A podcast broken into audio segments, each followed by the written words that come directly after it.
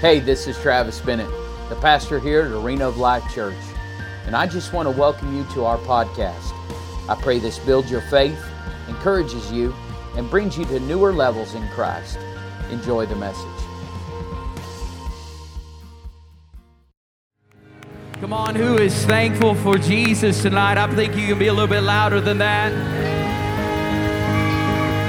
Man. Hey, let's give love to Mike and Lori. Uh, uh, is it Ramirez? All right. All right. Yeah, give them a hand. Wasn't that awesome? This is Throne Studios. He's anointed what he does, and we're so thankful to have them here tonight. I want to encourage you to follow them on Instagram and TikTok and all that good stuff because uh, uh, it'll bless you. I know it will. Well, you can go ahead and be seated tonight, John, if you want to continue to play. But just real quick, I want us, I want us to really look at what Jesus went through for us. Behold, the Lamb of God who takes away the sins of the world. The Bible tells us this that in John chapter 18 and in that in that text and in that scripture in John 18 is where Jesus is in Garden of Gethsemane where he sweat drops of blood. The Bible says that Caiaphas had sent Malchus there with the temple guards and they came to arrest Jesus and we read about it that he says, "I am he." Aren't you thankful that you serve the I am God tonight? He said, I am he. And the Bible says there were 600 soldiers that were there to arrest Jesus, a man who was innocent, a man who made the blind eye see, who made the lame walk, who made the deaf hear, who walked on water, who prayed for a man at the pool of Bethesda with a lameness or, or lameness for 38 years and he was made whole. Like I think about the woman with the issue of blood for 12 years. The Bible tells us that he went about doing good and healing all who are oppressed of the devil. And I'm telling you, he's still that Jesus today. But here he was, and they begin, they, they were going to arrest him. And you know the story as Malchus comes up on the scene, Peter's there, and Peter cuts off his ear to, to save his Jesus. But when he says, I am he, the Bible says that all 600 of them fell to the ground under the power of God. Aren't you know there is power in the name of Jesus? Don't you know there is the power in the I am God that we serve? And as he said that, they all fell to the ground. In fact, Mark's gospel records that there was a boy that was inside of a tomb and that he came out in a linen sheet and he was naked. Everybody thought he was just a madman. He was crazy. No, they had buried him a, few days before. But when he went under the power of God, there is life in the blood. Can I say it tonight? There is life in the blood. But they begin to lead him. The Bible says that they led him to the temple courts. That word led is like a, a term that we use in agriculture of leading a horse out of something. Our Jesus, with the chain around his neck, they took him into the temple courts where Caiaphas began to accuse him falsely of things that he didn't do. And the Bible says that those temple guards and people around him, they begin to spit on him, our Jesus, open handedly beat him and bruise him in the face. And then they, they went from there and they said, We're going to take you to the governor Pilate. Pilate was there because it, it was the time of Passover in the time of Jerusalem. So the Bible in the history records to us that he normally wouldn't be there, but that they were, that he was there. And so as he goes before Pilate, the Bible says this that Pilate asked him, What is your accusations? And they lie. They say they they that, that he tells the Jewish people or he tells the people not to pay taxes to Caesar and that he's done all these different things. And he, he claims to be the king of the Jews. And the Bible says that Pilate looks at him and says, Are you the king of the Jews? He said, No, that's what you say I am. And then, he, and then the temple guards, we read about this in Matthew's gospel, that, that the temple courtsmen, that they begin to ask him, a second time, Are you the king of the Jews? And he doesn't answer. And then the third time, Pilate asked him, He said, Are you the king of the Jews? And he says, He says nothing. See, Jesus knew and Pilate knew that in the Roman culture, that if you did not give you an accusation to questions that were come against you, three times you got the maximum sentence to death. Can I tell you, Jesus laid down his life for you and me? He took the guilty payment. He knew it was the Father's command in, in John 3:16, for God so loved the world that he gave his only begotten Son, that whosoever believeth in him should not perish but have everlasting life. And one of the temple people stood up, stood up, maybe Caiaphas, and said, Are you not going to accuse the Galilean? And he said, He's a Galilean. We'll send him to Herod. And the Bible says they send him to Herod, and the Bible says that he rejoiced when Jesus got there. Why did he rejoice? Because this is Herod Antipas. This is the son of Herod the Great that we read about in Matthew's Gospel, chapter 2, where he sent out a census in the land to kill two and under. He was trying to kill the virgin birth Son of God. He's the one that he had heard about that in his hometown where he had he had performed all kinds of miracles, where people were raised from the dead, where people blind eyes see all of those things that Jesus did. He was excited to see him, but yet Herod he Herod said this, perform a miracle for us, and he wouldn't do it. The Bible says that he acted like an animal. He got so mad with, a, with, with men of war that was all around him. And he began, he began to mock him, the Bible says, and scream in his face. Then he put a, a royal robe around his neck, basically saying this You're not a king. You think you're a king, but you're not a king. You won't perform a miracle right in front of our face, so I think you're not a king. Think about all the things that Jesus has already been through. He's already been spit on, he's already been beat, he's already been accused, he's already had one of his buddies say, uh, I'll be with you. And he says, No. Peter said, uh, He said, As the rooster crows, you'll, you'll deny me three times. There's so many things that Jesus is going through, what he went through for you and I. So he sends him back to Pilate. You know the story of Pilate as he's standing before Pilate. He sees nothing wrong with him. In fact, his wife even speaks up and says, There's nothing wrong with this man. Pilate goes on to say, My hands, he washes his hands. What, what is he doing? Water is, is purifying. His hands are his livelihood. He said, I am washing my hands of this just man. Everybody in the crowd, this would be you and me, were saying, Crucify him, crucify him, crucify him. And there he was, our Jesus, our Savior, the one who went about doing good and healing all, was sent the maximum sentence for you and I. We read the rest of the story of what happens. He was scourged. In fact, this morning, if you were online, I talked about a Roman scourging. This was not a Jewish scourge. This was not a Jewish whipping, where Jews, they would, Paul was whipped in First Corinthians, he was whipped 39 minus 1. They believed this the 40th stripe would kill a person, but the Romans would whip to the death the cat of nine tails with bones and glass and all kinds of things in it with two men on each side.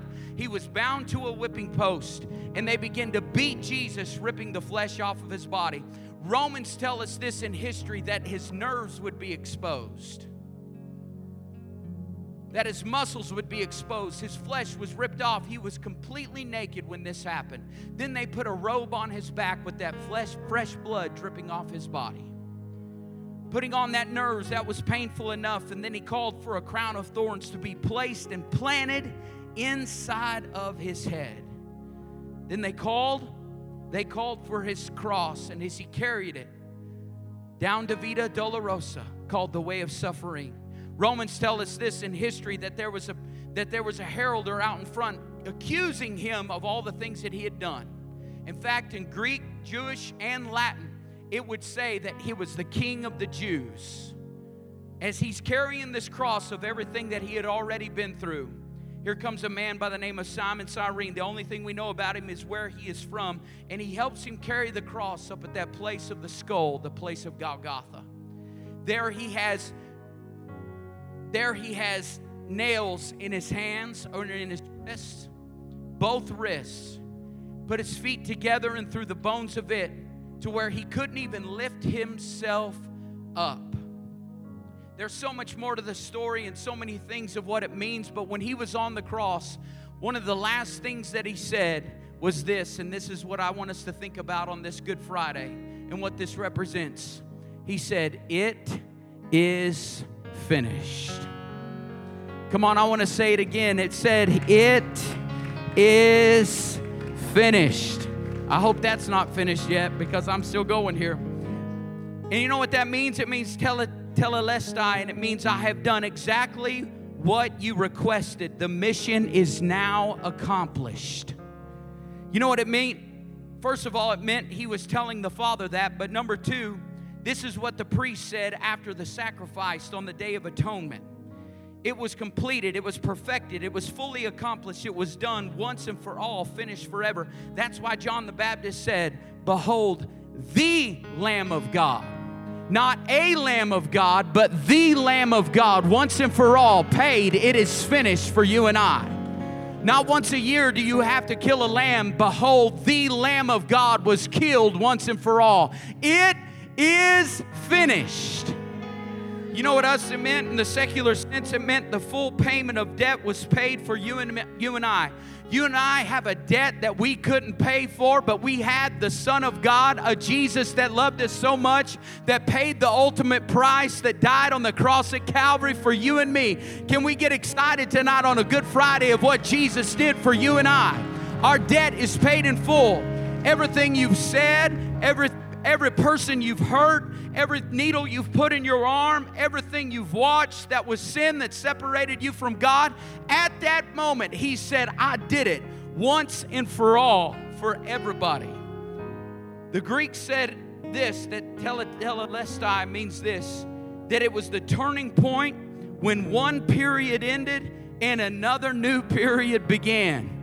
How many y'all believe when you ask Jesus to be the Lord of your life and 2 Corinthians 5:17 says you are a new creation in Christ, old things have passed away, behold everything has become brand new.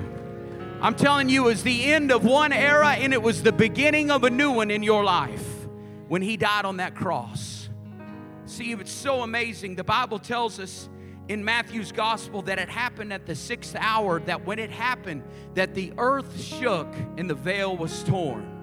See, in the sixth hour, Caiaphas, the one who had made accusations against Jesus, he was preparing the lamb to die. But as he was doing it on the day of Passover, as he was doing it on the day of Passover, our true one Passover lamb was, was ripping the curtain once and for all. The Bible says that our high priest in Hebrews, it says that it, that, that he was tempted in all three ways of man, but yet he didn't give in to all of them. How many y'all thankful for the high priest, Jesus Christ, for you and I? You know the rest of the story, and we're going to celebrate it on Sunday. Hey, he was buried, but on the third day, he rose again and showed resurrection power for you and I, and he's still alive today. But I've talked about the lamb, I've talked about the man, but real quick, I want to talk about the lion. See, most people hear the lion of the tribe of Judah, but they don't understand what that means. Hosea, if you don't understand, in Revelations 5 and verse 5, it says, Behold, the lion of the tribe of Judah. You go back to the book of Genesis. In Genesis, Israel is is Israel is he's about to put the birthright onto his family. And normally he would give that to the firstborn Simeon, but he had he had slept with his father's wife and his two brothers under him, Levi and Simeon, um, or Levi and Naphtali. They had broke covenant with neighboring tribes, so he had to give it to the fourth son. His name was Judah. And he begins to prophesy to him of what Judah would be like. He would be like a lion. We know that Jesus is from the lion of the tribe of Judah. But in Hosea's Gospel, chapter 5, Hosea is prophesying through the inspiration of the Holy Spirit about the Messiah, and he says this in Hosea 5:14: For I will be like a lion to Ephraim, and like a young lion to the house of Judah. See, this is the Lord talking, and he's saying, I'm coming down to Israel, and I'm gonna touch all of Israel, and I'm going to be like a lion of the tribe of Judah. Goes on to say, I say this I, even I, will tear and go away. I will carry off, and no one shall rescue. See, that's what a lion does in the jungle. He's the king of the jungle and he tears things apart when he eats it. That's exactly what Jesus did when he came to the earth. He tore. He preached a message that divided the country. He said some things as the Messiah that others said he wasn't. Uh, he divided the nation. What does a lion do when he gets a hold of something? He tears it and he eats the best part of the meat. The other things are thrown to the side where the vultures get it. This is exactly what happened to Israel. Christ came, tore the country apart. All the righteous people followed the Messiah by the multitude, but those who rejected and hated him were left to be destroyed. In Hosea 5:15, he said, "I will return again to my place until they acknowledge their guilt and seek my face. And in their distress earnestly seek me. this is exactly what Christ did. He went into all the world. Now, how is it that he comes back? We see in Hosea 6 1. Come, let us return to the Lord, for he has torn us, that he may heal us. He has struck us down, and he will bind us up. See, God judged them in the beginning, but then he is going to restore us. Same God that judged them is going to put them back together. We see in Hosea 6 2, after two days, he will revive us. On the third day, he will raise us up that we may live before him. Somewhere, that tells us that somewhere around 2,000 years after he left, he will put us back together again as the lion of the tribe of Judah. Are you hearing me tonight? In 2 Peter 3 and verse 8, it says, But do not look, overlook this one fact, beloved, that, that the Lord, that with the Lord, one day is a thousand years, and a thousand years is one day. So that proves that two days He will revive us. So I'm here to tell you tonight there's a lion that's coming back, and He's coming back for a church. He's coming back for you and me, and it's the lion of the tribe of Judah. Hosea 6 3 says, Let us know, let us press on to know the Lord. His going out is sure as the dawn. In the King James, the word is more properly fixed, is prepared for the morning. See, in the mind of God, there is a day, there is an hour, there is a minute, there is a second that Christ will return. I'll say it again there is a day, there is an hour, there is a minute, a second that He is coming back for you and me. We don't know when it is, but we know the season and we know that the season is this it's at any time, so you better be ready. Are thankful that we serve a God that was the lamb, that was the man, and he's still the lion of the tribe of Judah that is sitting at the right hand of the Father for you and me. See, the lion is the face. Are you done, brother? Go ahead and flip it for us because we want to celebrate the lion of the tribe of Judah and the lamb that was slain for us. Come on, can we think about Jesus tonight? The lamb, the man, the lion. Come on, we ought to give praise for the lamb, the man, and the lion. Come on, who saved you tonight? Stand to your feet tonight if you believe this that he's the lamb, he's the man, and he's the lion. He's the lamb that was slain for us. He's the man that was on the cross at Calvary. And he's returning to you and me as the lion of the tribe of Judah. Come on. Come on, this is exciting. This is not popular preaching today to talk about the lion because people get freaked out. See, God loves you as you are, but God wants to change some things in you. And what I wanted to do tonight on this Good Friday, I wanted it to be practical, and all of you should have got a card when you were coming in. And as we're reminded of the things that Jesus died to and all the things that he went through, I want you to think about your life and where it is today. Is there some habits in your life? Is there some things in your life that you're not prepared for the lion of the tribe of Judah return tomorrow? If there's some things in your life, some Maybe it's generational curse that's been passed down from generation to generation. I want you to write down some things to say, you know what, God? Because of the sacrifice that you are for me, I'm prepared for the returning of you. Maybe it's a dream that you've put to the side. Maybe it's some loved ones that you put on there that you're believing God for, that God wants to use you as the conduit to share the good news, the gospel of Jesus Christ. Whatever it is, you know what I'm believing God for during this season? I'm believing for a homecoming. Come on, who's with me tonight that we're believing for a homecoming? I'm believing for sons and daughters to come home to serve the lamb, the man, and the lion. Come on, who has some nieces and nephews that need to know Jesus tonight? Come on, who has some coworkers at your job that need to know Jesus tonight? Come on, let's make a list of those people. Let's write some things down. That maybe you were reminded tonight of the sacrifice that Jesus did for you. What are some things that you need to sacrifice in your life? What are some things in your life that you need to sacrifice? Come on, who's thankful tonight on this Good Friday? Come on, who's thankful tonight on this Good Friday? The Lamb, the man, the Lion of the tribe of Judah. Aren't you thankful that you serve the king of the jungle? Aren't you thankful that it's not like a gazelle or a hyena? It's the king. In Matthew's gospel, he was referred to as the King of Kings and the Lord of Lords. So, this is what we're going to do tonight. I want you to write that down. We're going to worship one more time. We're going to worship one more song. I want you to prayerfully consider of what it is that you're going to die to tonight.